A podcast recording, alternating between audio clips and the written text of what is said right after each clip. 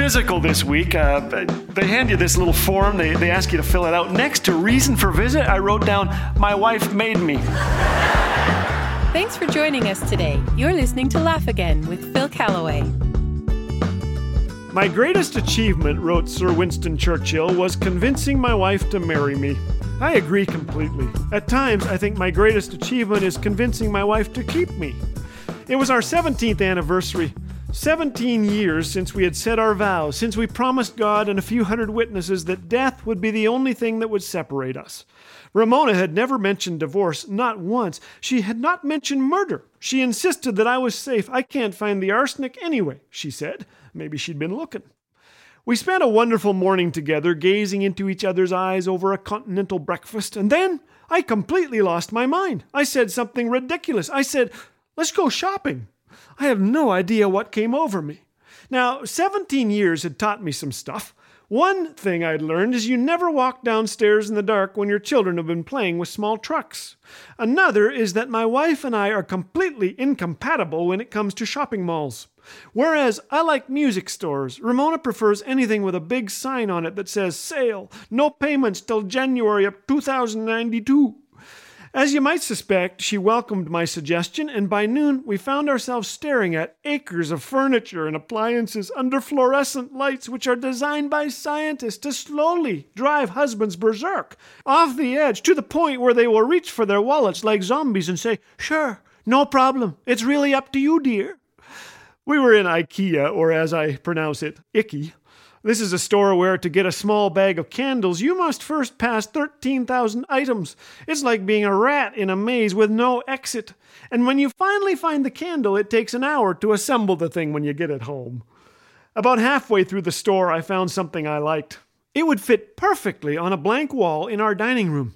It was a picture framed in forest green, a masterpiece combining the influence, very diverse influences of Rembrandt and, and Thomas Kinkade and a few others in a, in a peaceful breakfast scene, begging the viewer to enter the scene and partake of breads and fruits and juices.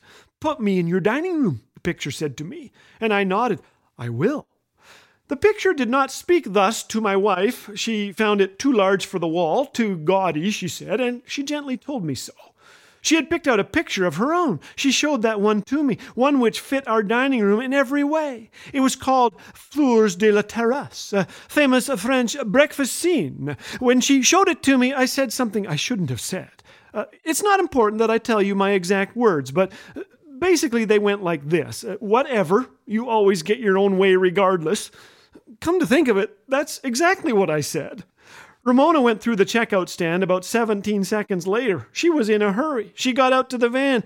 She just sat there, looking straight ahead. Years have passed. I've learned a few things. I've learned to always stop saying always, to never stop saying I'm sorry. I've learned the wisdom of Psalm 141 Set a guard, O Lord, over my mouth. Keep watch over the door of my lips. And Proverbs 15, a gentle tongue is a tree of life. And James 1, let us be quick to hear, slow to speak, slow to anger. I am happy to report that our anniversaries are more fun now, more peaceful, and that three days after that icky shopping trip, I came home with something for my wife and said sorry once again.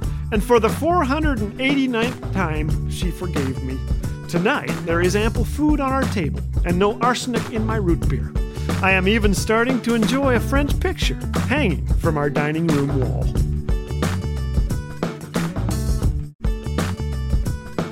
Need a little refresh of the life giving hope we have in Jesus? This month, we're offering a new devotional booklet called Quiet Spaces for Passion Week, courtesy of our friends at Back to the Bible Canada. It will deepen your reflections on the power and wonder of Easter as it takes you through the events of Passion Week.